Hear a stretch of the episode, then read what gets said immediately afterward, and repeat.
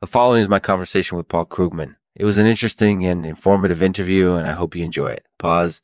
This episode is made possible by wollastonite erectility. Erectility. Wollastonite is a natural and organic compound that has the ability to incorporate ease male sex drive and improve erectile function. Visit wollastoniteerectility.com today to learn more and start seeing results. Hey, it's Lexman here. Today we're going to be talking with one of the most renowned economists in America, Paul Krugman. Mm-hmm. So if you're not familiar with him, just give him a quick introduction. Hey, just give him a quick introduction.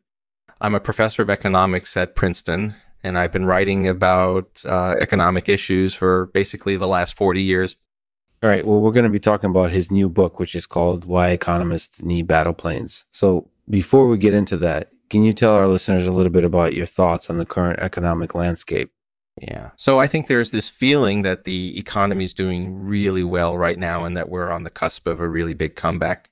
I think there's some reason for that. Unemployment is low. Wages are rising slowly but steadily. But I think it's important to remember that we're still in a very fragile situation. There are a lot of risks out there, and I think it would be irresponsible to start taking them lightly. All right, fair enough. So let's move on to your new book. It's called Why Economists Need Battle Planes. Can you tell us a little bit about what inspired you to write this book? Yeah. So one of the things that motivated me to write the book was this feeling that economists have been losing touch with reality lately, lately.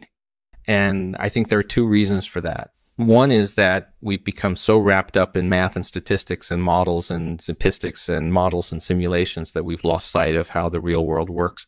And the other one is that we've forgotten how to argue persuasively with each other. All right. So, can you give an example of how you believe economists have lost touch with reality?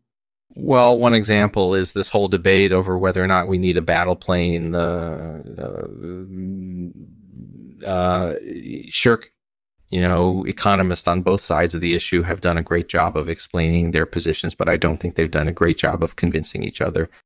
And I think that's because they're using arguments that are grounded in math and statistics instead of arguments based on reality. All right, fair enough. So, do you feel like economists need to return back to using more arguments based on reality instead of relying purely on math and statistics?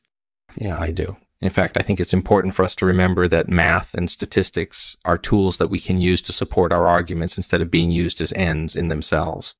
All right, Paul. So when it comes to economic arguments, do you feel like they typically end up working in your favor? Well, I think they can work to my advantage and to the advantage of the people that I'm talking to. But argumentative style is a lot more flexible than people often give it credit for.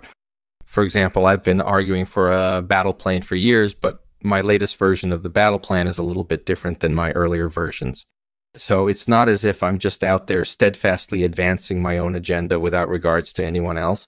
All right. Well, that's pretty exciting. So going back to your critique of how economists have been treating each other, mm-hmm. you mentioned that one example is this debate over whether or not we need a battle plane in the fight against Shirk. Can you give us an example of how an argumentative style could possibly work against someone's interest? Yeah, definitely usually when we're arguing with somebody, we're constructing arguments based on what we know about them and their beliefs. But sometimes we can take their arguments wrong simply because we misunderstand them. So in that case, our argumentative approach can actually end up working against us. All right. So do you feel like these types of situations always come up when it comes to economics? No, I don't think they always do. But I think they're worth addressing critically because they can really damage relationships between different groups of people. So, Paul, do you still stand by your 2010 argument where you claimed that economists should focus on developing actual solutions to the real world problems they're trying to solve instead of relying on math and statistics? I still think that's a good approach. I just think we should remember that math and statistics are tools we can use to support our arguments, not objects unto themselves. Unto themselves. All right, Paul, this has really been great conversation. Do you have any last words for our listeners? Thanks for having me on. If you're someone who loves to laugh, you cannot afford to miss Paul Krugman's interview on Lexman's Artificial Podcast. In it, Krugman discusses the importance of battle planes in the fight against shirk and how argumentative style can sometimes work against someone's interest. If you're looking for a fun and informative listen, this is definitely it. Today, Paul will read a poem for us titled The Battle for Shirk.